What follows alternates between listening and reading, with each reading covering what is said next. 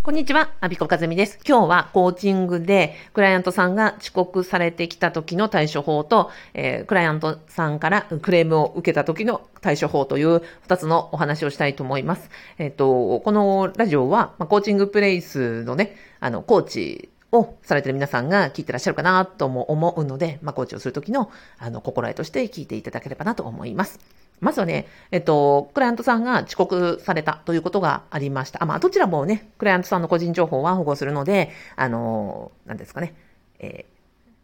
特定されない形でご紹介しますね。とクライアントさんが、あの、約束の時間に現れなかった。で、すごく、あの、毎回ね、時間厳守というか、まあ、時間よりも前に来られるお客様だったので、えっと、むしろとても心配になりましてね。私の方が、あの、抜け漏れいっぱいある方で、えっ、と、だったので、あれ？あの、クライアントさんが遅れられるってことは、まあ、まあないなっていう方だったんですよ。すごく心配になりましたね。しかも連絡がない。え前日にはリマインドしてて、あの、OK っていうことで、お互い、あの、なんですか？前日には連絡を取り合えていたので、なん、どうしたんだろうと思って、本当に心配心配になりまして。でもちろん定刻まで待ったんですけど、連絡がなかったので、一応ね、URL とか、ズームの URL を、あの、先方にもう一度送りして、あの、今お待ちしてますって言ったんですけど、やっぱ5分経っても既読にならなかったんですよね、メッセンジャーが。あ、これ何かあったんだなと思って、えっと、メッセージをお送りしました。えっと、まあ、5分お待ちしたんですけど、あの、いらっしゃらないので、一旦ね、ズームは切りますと。何か、ね、事件とか事故とか体調不良とか、まあ、突発対応とか、まあ、いろいろね、何かあったんじゃないかなと言って心配してますので、あの、落ち着かれましたら、え急ぎませんので、あの、ご一報くださいみたいな感じでメッセージ送ってたんですね。まあ、これが、要は、フランスさんが帝国に現れなかった時の対処法になります。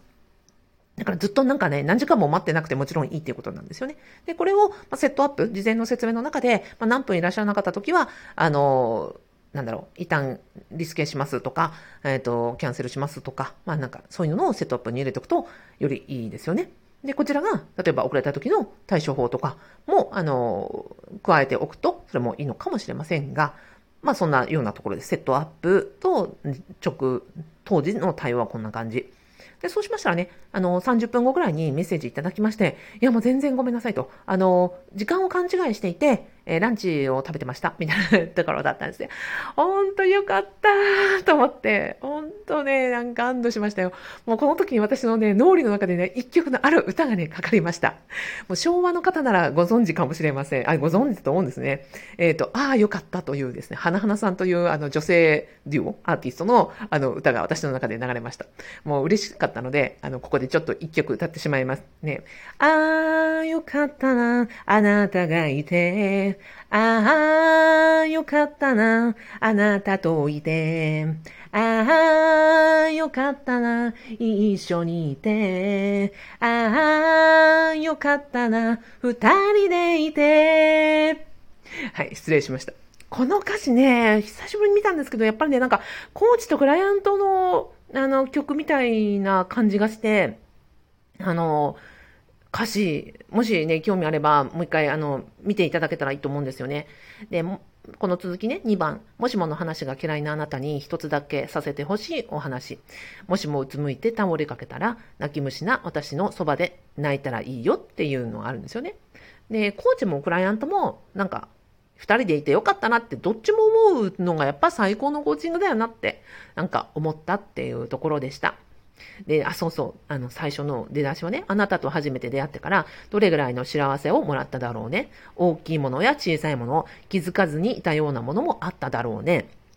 言葉や言葉じゃないもの、涙や喧嘩の後の朝日の色、二人の道は決して平らではなかったけれど、あなたがいてよかったなっていう歌詞なわけですよ。まあ、これね、よく結婚式の歌みたいにしてこう、歌われたことが多々ありました。うん、でもこれ、コーチングも本当そうだよねって思って、本当ね、コーチ自身もすごいたくさんのものをクライアントさんからいただきますよね。で、クライアントさんにもなんか気づかないことを気づかせてもらったとか、なんか辛い時にコーチの前でね、なんか愚痴言って泣けたとか、あの、あるじゃないですか。だから、本当にこういうことだよなって、二人三脚ってなんか思ってます。私ももうこの間、私自身がクライアントとしてね、コーチに話を聞いてもらいまして、もうね、なんかだだ泣きでしたよ、私も。本当はなんか泣けること、えっ、ー、と、はい、嬉しかったことも、いやなんかはい、気づいたこともたくさんあって、えっ、ー、と、はい、そんな感じです。で、話が、なんか歌なんか歌っちゃったらあれですね、脱線しまくりましたが、要は、はい、クライアントが、えー、遅刻された時の対処法で、あの、何も音もなくてよかったって、本当に、クライアントさんのなんか、存在に、あの、感謝したっていうところでした。あとは、そうですね。で、なんでここでね、すごいなんかちょっと涙が出るほど嬉しかったんですよ。で、その背景には、実はその、うん、もう10日ぐらい前かな、どのぐらい前かな、ちょっと、6月に入ってから、ね、コーチングで、まあ、なかなか重いクレームをいただいたんですね。えっ、ー、と、初めてセッションを受けられたクライアントさん。あの、始まる前は、なんか、アビさんのセッションを受けられるのはとても嬉しいです、みたいな感じの、あの、テンションだったのが、セッション後、いや、全然期待と違ってました、みたいな。なんか、えこんなに高いお金を払うのに、こんな、こんな程度ですかみたいな。あとは、うん、得られるものがなかったどころか、なんか怒りすら覚えるし、なんか、そうですね、うん、非常に怒っておられたんですね。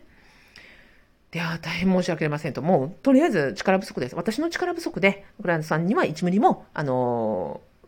悪いところはないわけで、ごめんなさいってもう平身低とお詫びしました。で、セッション後のね、フォローもできるだけ、あの、挽回させていただくような、まチャンスがあるのであれば、こんな、あの、フォローもさせていただきますということでお伝えをしまして、まあ、いろいろ手を尽くしたんですが、やはり、あの、そ、そんなものはいらないと。いうことで、あの、お断りされまして、ちょっとそっとしておいてくれというようなニュアンスだったので分かりましたとも、あの、私の方からは、あの、フォローというのも止めさせていただきますと、もちろんお金もいただいてません。で、えっ、ー、と、申し訳ございませんでしたっていうことで、あの、お詫び申し上げて終わったんですね。ということがありました。で、いやそんなこともあったので、なんか、はい、クライアントさんが元気で、なんか、ランチ食べてたって言ってくださったのが、なんかすごい嬉しかったんですよね。うん。で、あ、なので、えー、クライアントさんからクライアン、えー、何でしたっけ、クレームを受けた時には、ひたすらお詫び、それから、えー、フォローできるのであればやってみて、ただし、やっぱりそこでもクライアントさんのご意向が一番大事なので、そこでフォローしてくれと言われればもちろんできるだけのフォローもしますし、やめてくれと、ほっといてくれと、あの、連絡してくれんなと言われたら、もうそれは、あの、クライアントさんのご要望に従うというのが、えっ、ー、と、クレームの対処法でございます。はい。うん、そうだな。で、こんな話を聞くと、いやーって、アビコでもそんなことがあるんだったら、コーチングのセッション提供するのが怖くなったよとか、お金をいただくのが怖くなるよっていうふうにおっしゃられる、思われると思うんですよね。ただ、うん、私は、うん、コーチングでね、あの、自分の求める回数をやったり、うん、例えば、コーチングプレイスだと100回、あの、セッションやったら、コーチサポートになりますよというふうに決めてるのは、ぱりそこでちゃんと自分に負荷をかけて成長していくってことなんですよ。筋トレと同じだと思ってるんですね、私は。筋トレって、なんか昨日と同じトレーニングをずっとしていて、なんか汗もかかない、なんか苦しくもない、うんと、腹筋を例えば、うん、10回やりましたと。楽々できましたと。次の日も腹筋10回やりましたと。楽々できましたと。これをずっとずっと、例えば3年続けていたところで成長できますかって、あの、腹筋鍛えられますか？鍛えられないじゃないですか。楽にできることって。ね、例えば10回を11回にやってみる。例えば、うん、そうだな、腹筋 に、えー、腹筋10回と腕立て伏せをなんか3回プラスしてみるとか、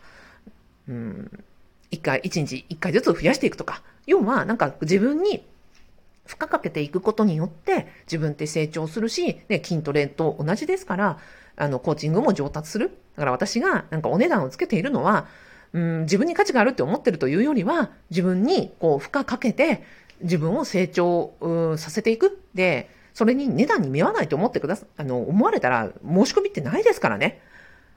ですよね。例えば、うん、0円から、例えば1000円にしましたと。1000円にしたら申し込みな、減りますよ。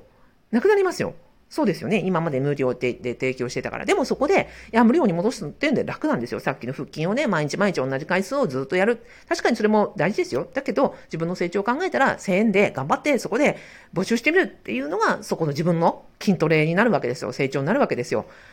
ね、筋肉痛になるような、こう、思いもするわけじゃないですか。苦しくて。だけど、えっと、そこで、じゃあここで1000円で申し込んでくださったクライアントさんにはやっぱ1000円いっぱいやる。で、これを1000円で、あの、たくさんお客様が来られるようだったら今度は2000円、3000円、5000円、1万円、2万円っていうふうに上げていく。そしたらその上げれば上げるほど、やっぱり筋トレの負荷を上げた時と同じように、やっぱりその時は、あの、辛いことが起こるけど、でもそうやって成長していくんじゃないかなって思ってます。だから、はい、アビコも、あの、そんなプロセスの中にいるっていうふうに思ってていただいてらいいですし、まあ、アビコでもね、そんな、あの、クレーム来るんだったら、あの、なんだろう、あ安心したっていうふうに思ってくださることが結構多いので、はい、こんな話を今日はいたしました。えー、前半はクラ,、えー、クライアント様が、えー、遅刻されてきた時の対処法、後半はクレームを受けた時の対処法、そしてお値段を上げる時の、えっ、ー、と、心持ちについてお伝えしました。アリコカズミでした。